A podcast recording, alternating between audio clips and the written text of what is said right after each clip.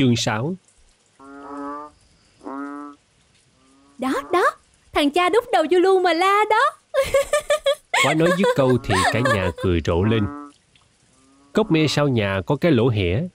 Một con ảnh ương không biết vì sao lại bỏ ao dũng, chui vào đó mà ở. Nó ở đó không biết được mấy năm rồi, mà bây giờ cây lớn thêm một chút, lỗ hẻ khép lại hẹp miệng hơn năm xưa, thành thử nó ra không được nữa. Tối tối, sau một trận mưa, nó kêu lẻ loi, giọng ồ ề như một người đút đầu vào cái thùng hay cái lu. Quả như lời cô Quá nói. Ảnh ương sống lẻ, kêu nghe buồn thảm như tuyệt vọng trước bản hợp ca của đồng loại nó ở ao ngoài xa kia. Con vật ở tù cứ kêu đều đều như vậy. Cô Hồng lấy hai tiếng kêu của lũ ảnh ương xa mà làm lời để hát theo điệu hòn giọng vu. Oanh oang, oanh oang, oanh oang. Thôi mày, buồn quá rồi, mày còn hát điệu đó làm chi? Trận mưa đầu hôm ngớt đã lâu nhưng không dứt hẳn. Đám mưa dầm này nghe chừng sẽ dai dẳng suốt đêm. Trên đường, xe thưa như trên thôn lộ. Cả nhà nhìn qua khe trĩ lông mốt, tìm những tia đèn pha hiếm hoi đêm nay. Vì hiếm hoi nên họ nghe nhơ nhớ cái ánh sáng mà những ngày khác họ xem là thường. Bỗng một ngọn đèn rọi chĩa thẳng vào nhà. Bây giờ họ mới để ý rằng tiếng xe chạy mau lắm. Rồi thình lình nghe đánh trầm một tiếng như có mấy mươi chiếc thùng không đổ ngã một lượt. Lưỡi kiếm đèn pha đang thọc qua khe vách bỗng quật lên trời. Rồi thôi, không còn nghe, không còn thấy gì nữa. Ngay ngoài sân mình. Bà Nam Thành kêu lên giọng run run. Ông Nam Thành làm thinh, kéo hộc tủ lấy ra cây đèn pin rồi sắp sửa chạy ra ngoài. Bốn cô con gái cũng bỏ guốc định chạy theo ông. Bà Nam Thành mếu máu nói. Đừng có đi, tôi sợ lắm ông ơi. Vừa nói bà vừa níu áo ông lại. Ông Nam Thành gạt tay bà, nhảy phóc ra cửa. Bốn cô con gái chạy theo cha bén gót. Từ thềm nhà ra tới đường, xa độ một trăm thước. Tia đèn pin ngắn quá soi không tới ngoài ấy. Tuy vậy, họ cũng thoáng thấy một đống đen ngòm nằm trên sân, cách lề đường đâu lối năm sáu thước. Những hột mưa thưa rơi trong ánh đèn, bắt đầu trở nhạt như hối thúc họ ra đường cho mau. Cả năm người đều có cảm giác đó, nên tự nhiên họ vén ống quần lên để mau bước trên đất sân úng nước. Bây giờ chiếc xe hơi đã hiện rõ lên. Một chiếc xe sơn đen nằm đưa bốn bánh lên trời. Ông Nam Thành chạy chứ không đi nữa. Bốn cô gái cũng làm y theo cha. Còn lối năm sáu thước nữa là đến nơi. Ông Nam Thành rọi đèn xuống đất, quanh xe, nhưng ông không thấy người văng ra ngoài. Ông chạy vòng qua hông xe bên kia và cũng rọi dưới đất như vậy, không có ai cả. Bây giờ họ đã đến sát chiếc xe lật ấy rồi. Con kẹt trong xe! Cô Quá la lên khi đèn rọi vào trong đó. Họ cúi dòm qua cửa kiếng thì thấy một người đàn ông nằm co lại như kẻ ăn xin ngủ ở vỉa hè một đêm lạnh. Ông Nam Thành mở cửa xe nhưng không mở được. Ông thử cả bốn cửa nhưng đều thất bại. Trời ơi, nó kẹt thế nào không biết mà mở không ra. Bây giờ làm sao? Ông hỏi bông lông và chỉ có sự im lặng đáp lời ông thôi. Họ sốt ruột mà đứng nhìn, bất lực trước mấy cánh cửa cứ khư khư đóng giữ nạn nhân. Bỗng cô Hoa la lên. Phải rồi, chạy kêu bác thợ rèn. Thợ rèn để làm gì? Ông Nam Thành hỏi. Bác ta có búa lớn, phá cửa đập kiến được.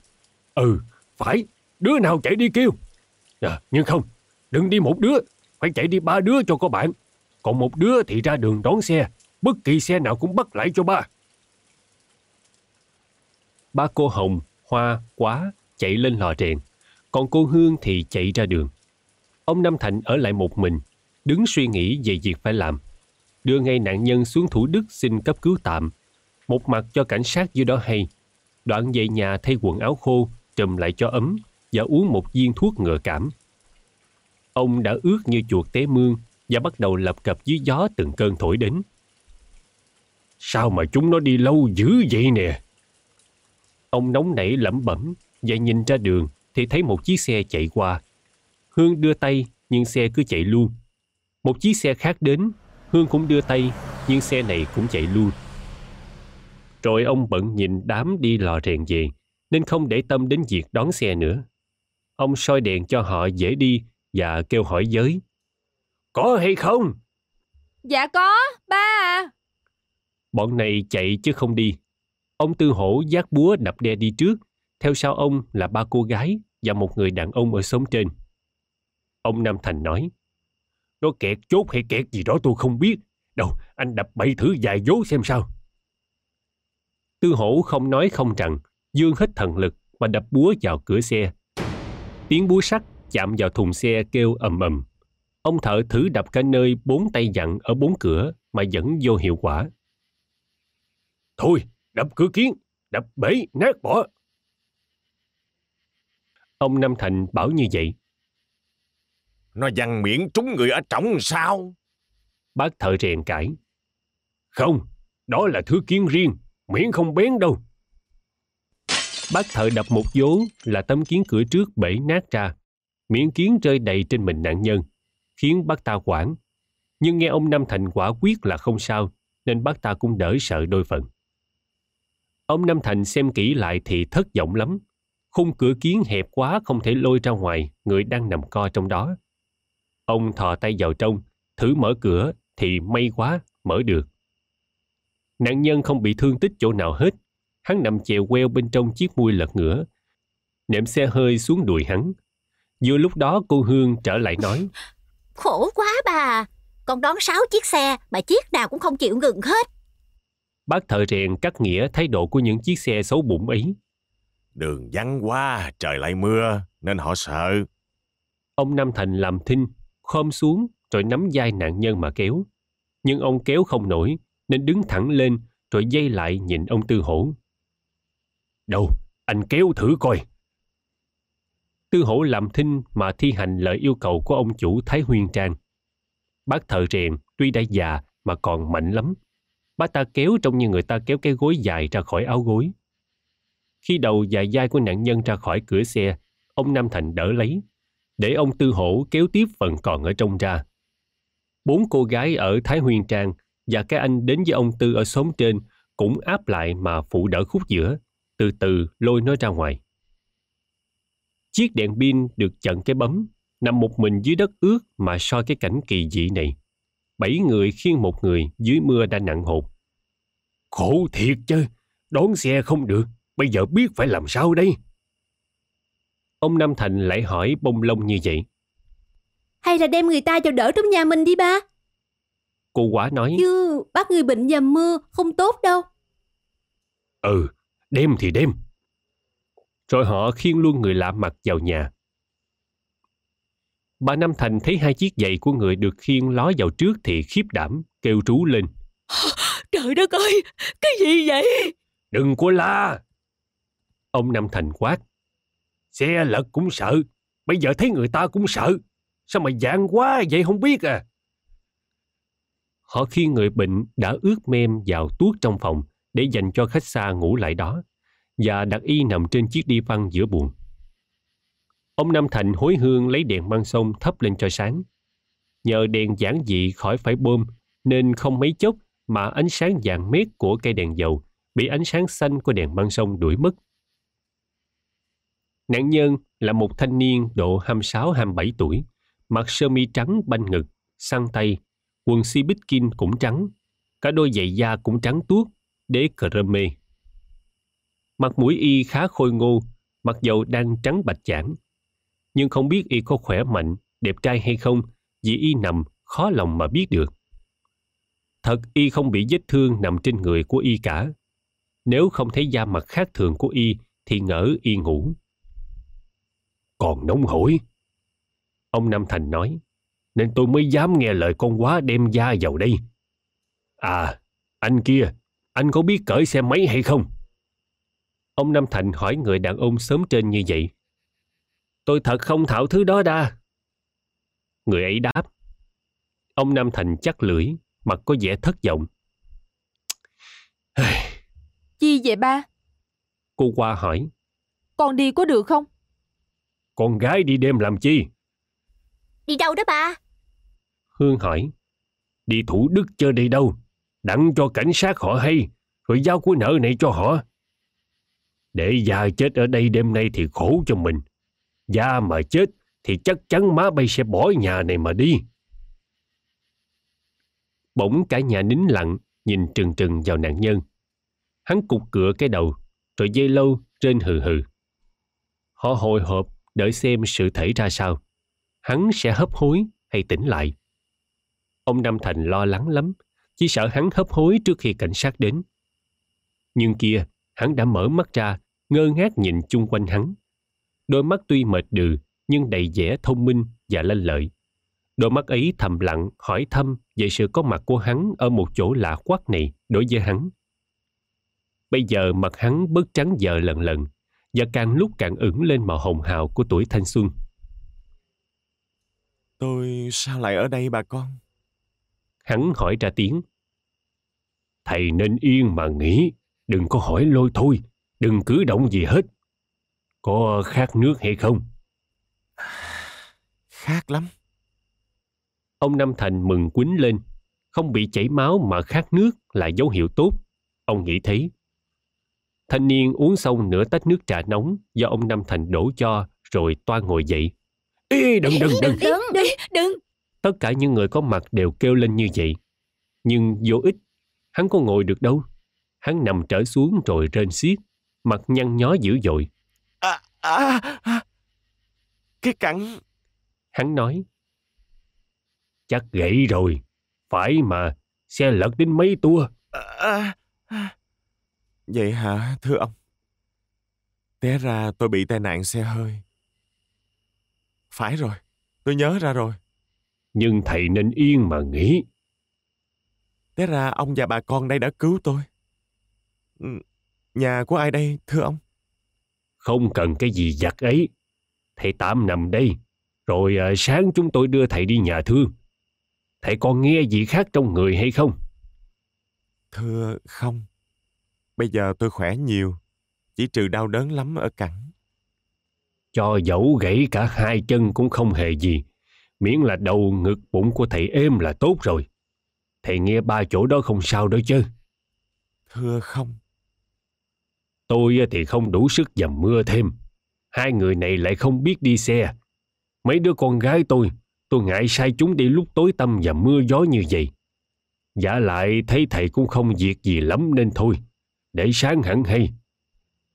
Bây giờ các con thay phiên nhau mà canh chừng thầy đây cho đến hừng đông, nghe chưa? Ông Nam Thành dây qua nói với mấy cô con gái của ông như vậy, đoạn dặn dò người bệnh vài tiếng nữa rồi lui ra. Bà Nam Thành rút vào ngồi bó gối trong góc buồng tiếp khách. Thấy mặt ông, bà hỏi. Làm sao đó ông? Chết hay sống? Chết đâu mà chết. Tôi giả gì khiến thầy ma vào nhà. Tôi sợ quá. Bây giờ nó đã tỉnh rồi, coi bộ không sao. Sao ông không gửi người ta đi? Bắt xe không được mà. Ông Nam Thành đi thay quần áo khô rồi trở lại phòng bệnh Ứng Lập. Con ông cũng đã thay y phục xong và có mặt đông đủ nơi đó, đang đứng nhìn người khách dị kỳ của họ. Hắn hỏi lăng xăng mà không ai đáp cả. Thầy nghỉ đi. Ông Nam Thành sẵn giọng khi bước vào nghe khách hỏi chuyện. Người thanh niên sợ hãi nín khe. Trong những lúc nguy biến hay bối rối, thì ông Nam Thành tỏ ra quyết định lẹ làng và cương quyết, chứ không phải nhu nhược như ngày thường. Ông ra lệnh. Bây giờ đã hơn mười giờ rồi. Mỗi đứa gác non hai tiếng đồng hồ cho đến hừng đông. Còn quá gác trước, rồi cứ theo thứ tự chị em mà đổi phiên gác với nhau. Có gì lạ thì kêu ba. Đoạn nhìn người bệnh chê lâu và an lòng vì màu hồng trên da mặt hắn đã tươi lắm rồi. Ông mỉm cười mà rằng. Chúc thầy qua một đêm khó khăn được bình yên. Rồi ông trở bước. Ba cô con gái lớn cũng lặng lẽ theo cha. Hai người ở lại trong phòng. Nghe ông Nam Thành hỏi. Bình xăng đầy hay không? Dạ thưa đầy. Tốt, đèn cháy được suốt đêm nay. Liền sau khi cha và mấy chị ra đi, cô quá nghe khó chịu ngay. Cô không nhát trai, cũng chẳng sợ ma, sợ xác chết. Nhưng kẻ này đến đây đột ngột quá, cô chưa quen cũng không lạ. mà muốn làm quen cũng khó khăn, chỉ cần phải để cho người ta nghĩ kia mà. Cô quá bưng chiếc ghế một, đặt trên đầu đi Văn, cách xa người bệnh độ một thước năm, rồi ngồi xuống để tránh thấy nhau trong cái im lặng quá bỡ ngỡ kia. Người bệnh chắc cũng đang cùng tâm trạng nên cũng nín thinh. Một lát lâu, hắn gọi nho nhỏ. Cô ơi! Gì đó ông? Cô còn ở đó à? Phải, tôi vẫn ở đây nè, theo lời ba tôi căn dặn. Ông có cần gì hay không? Thưa không. À, tôi có cần một việc. Tôi cần nói với cô vài điều. Tốt hơn là ông nên nghỉ yên đi. Có gì sao sẽ nói. Nhưng nếu tôi chết nội đêm nay thì biết bao giờ mới nói được, thưa cô. Quá hoảng hốt trước lời này nên hỏi lăng xăng. Hả? Làm sao? Ông nghe trong mình thế nào mà nói những điều không hay đó? Thanh niên cười ra tiếng. Thưa cô, tôi không nghe làm sao cả. Trái lại, tôi nghe khỏe khoắn như vừa ngủ vậy. Nhưng biết đâu đó không phải là sự bừng dậy của ngọn đèn sắp tan. Quá lo lắng hết sức, bước mau lại trước mặt người bệnh mà nhìn chàng ta. Không, nàng không tìm ra sự thay đổi nào trên gương mặt tươi tỉnh ấy cả. Hai người nhìn nhau rất lâu, không biết họ nghĩ gì trong bụng họ. Rốt cuộc, để đánh tan cái nín lặng khó thoát ấy, bệnh nhân nói. À, thưa cô, tôi là Long, họa sĩ. Gia đình nào đã cứu tôi? Tôi rất mong được biết. Gia đình Thái Huyên Trang. Nhưng không quan hệ gì điều đó. Ông cứ nghỉ yên đi. Có tiếng đồng hồ treo trên gác, rồi tiếng chân người bước xuống thang lầu. Cô Quá nói. Chị tôi xuống thay phiên cho tôi rồi. Vậy à, làm phiền cả nhà không biết bao nhiêu. Cô Quá đã vào phòng. Bệnh nhân nói. Tôi không sao cả, quý cô cứ nghỉ đi. Đã dầm mưa cứu tôi, bây giờ lại... Không hề gì, ông cứ nghỉ yên là hơn. Bệnh nhân và cô Quá đều buồn cười vì họ nghe lại những lời đã nói rồi hồi nãy. Thôi, chào ông, tôi đi ngủ đây. Cô Quá nói rồi xây lưng thật lẹ để giấu cái cười mà cô không giữ được, bởi ai cũng lặp lại mãi mãi một tiếng nghỉ ấy.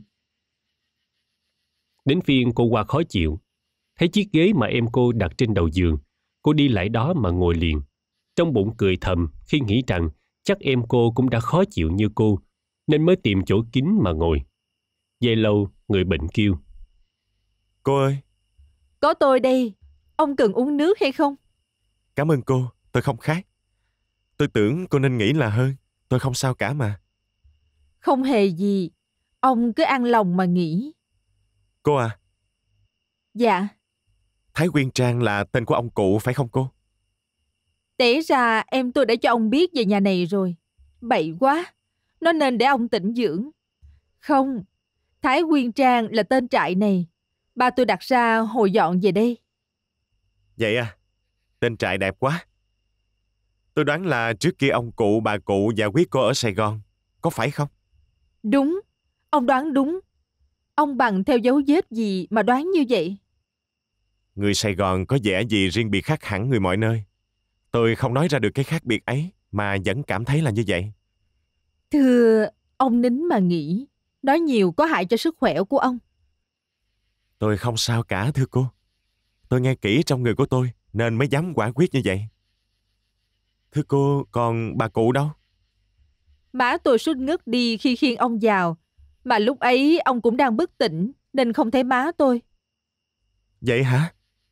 Trời, tôi làm khổ cả nhà. Không hề gì. Anh bệnh nhân lắm lời, không còn gì để hỏi nên đành làm thinh giây lát. Anh ta muốn thấy mặt cô nữ kháng hộ ứng dụng này lắm, nên tìm cớ và mừng rỡ mà tìm được. Thưa cô, phiền cô cho tôi miếng nước. Quá vội vã đi rót nước và lấy muỗng cà phê thọc vào đó đem lại cho người bệnh. Nhưng anh ta nói. Không cần, thưa cô. Tôi bưng lấy mà uống được. Tôi ngóc đầu lên rất dễ dàng. Đây, cô coi. Anh ta ngóc đầu dậy, đưa tay đỡ lấy tách nước, vừa hớp chậm chậm, vừa nhìn cô nữ kháng hộ. Bốn mắt gặp nhau, nhưng đôi mắt của người dừng bên giường chạy trốn liền, không hiểu gì lẽ gì. Thưa cô, tôi là Long, họa sĩ. Hân hạnh được biết quý danh. Long nghe tâm trí mình lạ quá. Hồi nãy nhìn quá chàng thấy cô ta khá đẹp, và bóng sắc của cô ấy tăng thêm cảm tình của chàng đối với người nghĩa Nhưng bây giờ nhìn qua, chàng thấy hoa mới là đẹp, còn quá thì còn trẻ con lắm, thân thể nở nang chưa đầy đủ. Con mắt họa sĩ của mình nhìn sai đến thế à? Chàng nghĩ thầm. Sự nảy nở của dung nhan cô hoa đã định cư lại một chỗ rồi, nó đã rõ rệt hẳn, mà cái bước dừng lại ấy lại nằm đúng chỗ mức đẹp. Lòng không đến nỗi yêu dội dàng bất cứ người con gái nào mà chàng mới gặp. Nhưng dầu sao, cảm tình của chàng đối với cô quá vẫn có. Bây giờ chàng nghe như cảm tình ấy vừa giảm bớt đi, nên khó chịu, mắc cỡ như mình vừa phản bội một người yêu. Bị nhìn kỹ nên Hoa cũng khó chịu lắm. Nàng nói cho có chuyện, và rất mừng mà tìm được ra một câu cần phải nói.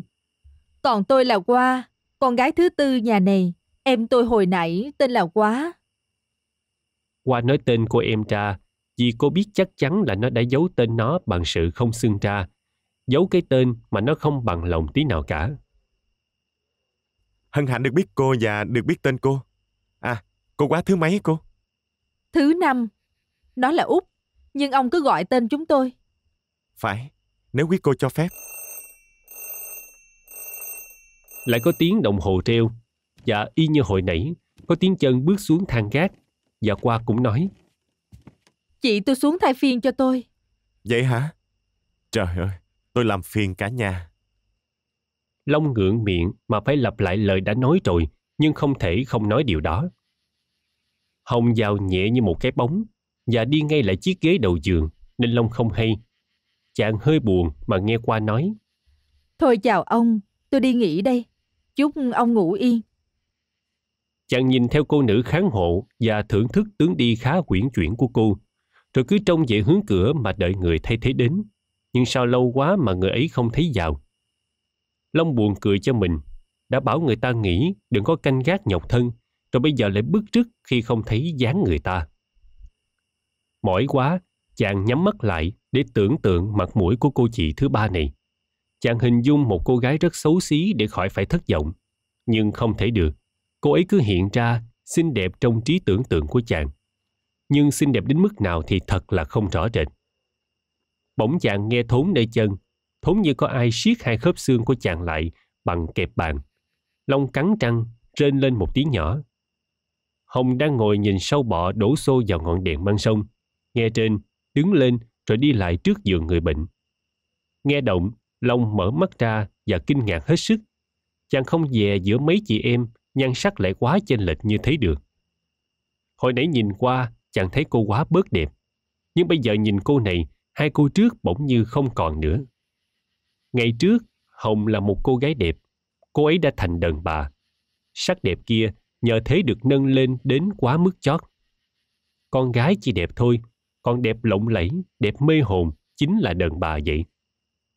Mặc dầu gần gũi phụ nữ rất nhiều, Long bỗng thấy bối rối trong lòng và ngoài mặt.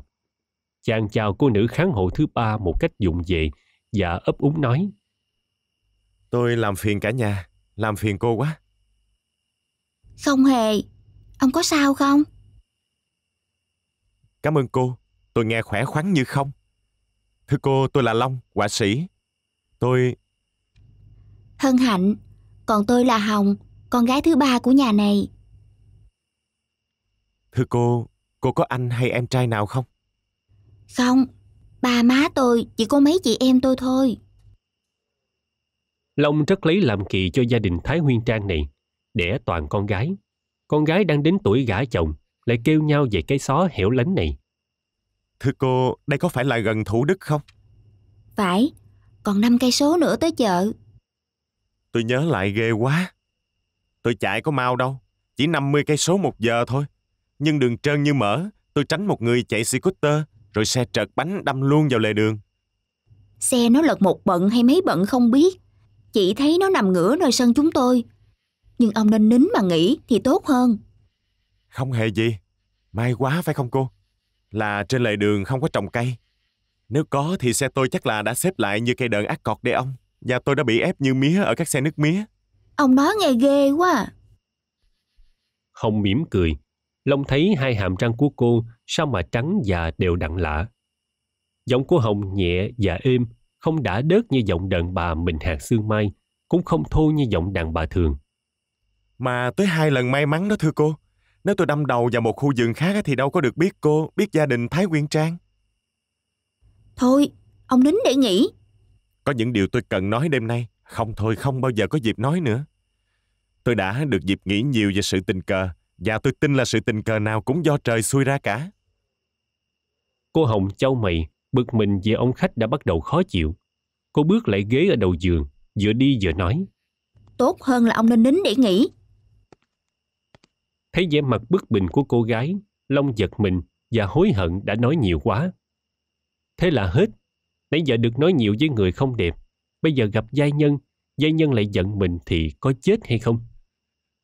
Long nhắm mắt lại, chiếu lại trên màn ảnh tưởng tượng cảnh người con gái đẹp ngoe nguẩy bỏ đi. Trời, người đẹp thì làm gì cũng đẹp, khóc đẹp mà giận lại càng đẹp hơn. Cô ơi! Có việc gì? Nếu tôi chết đêm nay, phiền cô nói lại với má tôi rằng tôi thương má tôi lắm. Hồng cũng hoảng sợ như em cô hồi nãy, chạy lại hỏi. Làm sao? Ông nghe trong mình thế nào? Tôi không nghe gì lạ cả, nhưng biết đâu... Để tôi mời ba xuống. Ê, xin cô tha cho, làm phiền cụ mà chi. Ông cụ cũng chẳng cứu tôi sống lại được nếu tôi phải chết. Cô à! Hồng không đáp tiếng gọi, nàng rối trí vì sự hăm dọa của bệnh nhân. Cô à, má tôi, một người đàn bà hiền từ, chỉ có một mình tôi là con thôi. Chắc má tôi khổ lắm. Long đã toại nguyện, gạt được người đẹp đến bên giường, nhưng chàng không tìm ra được gì để nói cho hay. Tôi có món này, xin cô làm ơn trao lại cho má tôi. Long vừa nói vừa nhăn mặt thò tay ra túi quần sau để rút bóp. Chàng lấy trong một ngăn ra một chiếc lắc bằng bạch kim, trên mặt có khắc hai chữ H và L tréo nhau. Đoạn trao của ấy cho Hồng mà rằng: Đây là món quà tôi tặng người yêu tôi. Nàng đã phụ tôi một cách công khai và gọi tôi lên biên hòa để trao trả vật kỷ niệm này. Chiều hôm nay... Cô ơi, tôi đau còn hơn là cái đau chân bây giờ. Tôi muốn má tôi để chung món này với các di vật khác của tôi. Long nghẹn ngào thật sự. Mặc dầu chàng nói láo, chàng biết chắc chàng không việc gì, nhưng kêu chết để thảm kịch quá giây phút này, Hồng có thể đưa ra một câu chuyện cảm động. Chàng lại hết đau vì món quà bị trả lại. Vụ ấy xảy ra đã hơn một năm rồi. Quả cô Hồng bị mắc bẫy. Trời ơi, một người bạn đồng cảnh ngộ với cô đây mà. Long chỉ muốn gây thương hại nên lòng cô gái mà chàng đoán là đa cảm. Chàng không dè mưu chàng có hiệu quả đến thế, vì chàng đánh trúng ngay tim của một người bị tình phụ như chàng. Cô Hồng mũi lòng đến khóe mắt hơi ửng đỏ. Cô cầm chiếc lắc mà mân mê, nghĩ đến cái oái oăm của cuộc đời. Một thiếu nữ bị tình phụ, trong khi ấy thì một thiếu nữ khác lại phụ tình. Thì ra trong cái trò tình ái, các tay chơi không ăn rơi với nhau, nên mới sanh ra những cuộc lõn chõn mãi mãi. Bỗng chuông đồng hồ báo thức lại treo lên. Chị tôi xuống thay cho tôi đó. Long đã quá mệt vì từ đầu hôm đến giờ chàng không có ngủ phút nào hết. Chàng không buồn cười được trước cái cảnh cứ tái diễn lại mãi này. Lúc Hồng tự giả ra đi và Hương đến, chàng đã thiếp rồi. Số phận cô Hương là số phận bị bỏ quên, bất cứ ở đâu và lúc nào. Nãy giờ người ta nói chuyện với nhau không đủ thì giờ mà nói cho hết. Đến lượt cô thì kẻ đối thoại đã thiếp đi. Nhưng cô thấy đó là tự nhiên, vì ít tình cảm, ít mơ mộng lăng nhăng, lại cũng vì không dè nãy giờ con bệnh đã trò chuyện với mấy em của cô. Hết chương sáu.